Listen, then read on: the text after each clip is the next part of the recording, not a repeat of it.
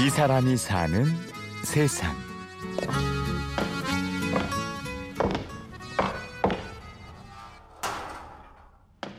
작업실에 터벅터벅 계단을 올라가고 이제 되게 허름해요 우체통이 저희 작업실 우체통이 허름한데 끼익 소리 나서 열어보면은 이렇게 밝은 빛이 날 수가 없어요 편지를 보면은 편지가 한 여러 개 이렇게 차곡차곡 우체부 아저씨께서 이렇게 두시는데 이루 말할 수 없는 큰 감동이 오고 화가 박대수 씨가 매일 설레는 이유 편지 때문이라는데요.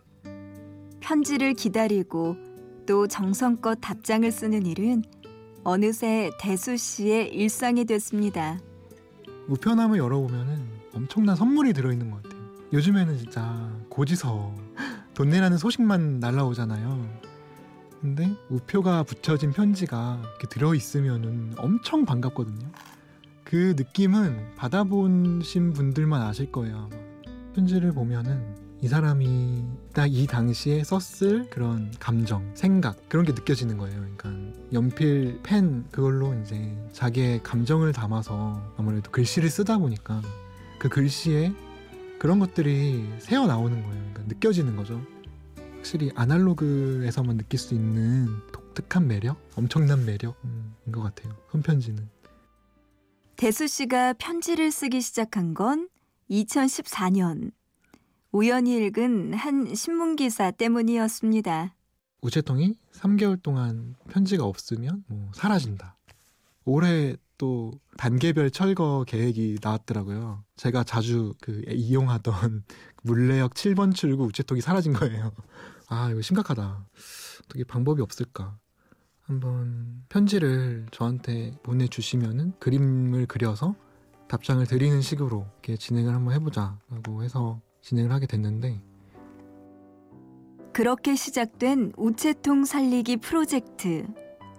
처음엔 누가 편지를 보내기는 할까 싶었습니다.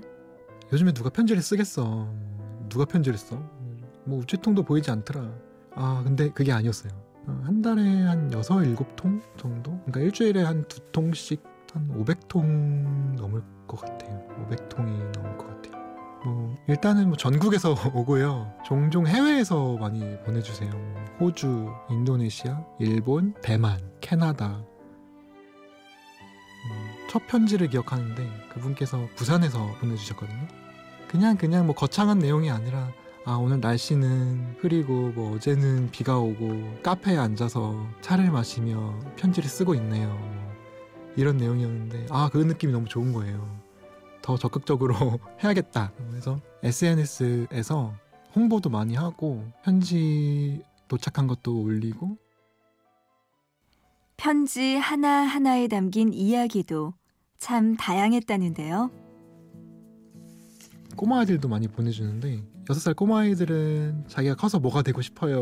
뭐 간호사가 되고 싶어요. 저는 뭐 경찰관이 되고 싶어요. 그다음에 10대 아이들 같은 경우는 공부 얘기 입시 스트레스 20대 같은 경우에는 아무래도 사랑 얘기나 취업 얘기 취업이 고민이다 꿈이 없다 그러니까 20대가 좀 짠한 것 같아요 뭔가 너무 어떻게 하다가 꿈이 취업이 되어버렸는지 목표가 삶의 목표가 취업이 되어버렸는지 음, 되게 안타깝고 40대 50대에서도 간혹 보내주시거든요 자기가 예전에 편지를 많이 쓰는 걸 되게 좋아하고 행복해했는데 지금은 누구한테 보낼 대상이 없다는 거예요. 뭔가. 근데 너무 반갑다는 거죠. 손편지를 그리워하는 사람들이 이렇게 많은 줄은 몰랐습니다. 요즘 사회가 약간 좀 너무 각박하고 자기 얘기를 어딘가에 털어놓을 수 없는 그런 시대인 것 같아요. 털어놓을 수가 없다 보면 답답하잖아요. 뭔가.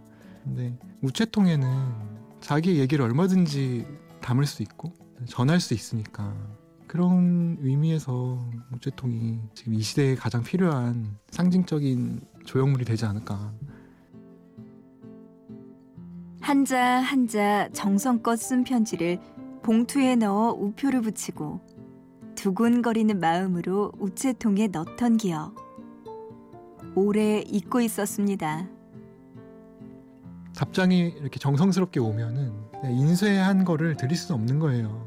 그래서 일일이 다 그려드리는 것으로 제가 처음부터 이렇게 결심을 했고 지금까지 전부 일일이 손으로 그려드리는데 편지 답장이 좀 delay 되거나 약간 늦춰지거나 그럴 때도 있어요. 그럴 때는 좀 양해를 많이 구하는 편이에요. 제가 기다림을 아시는 분들이거든요. 편지 쓰시는 분들은 기다림을 아시, 는 분들이세요.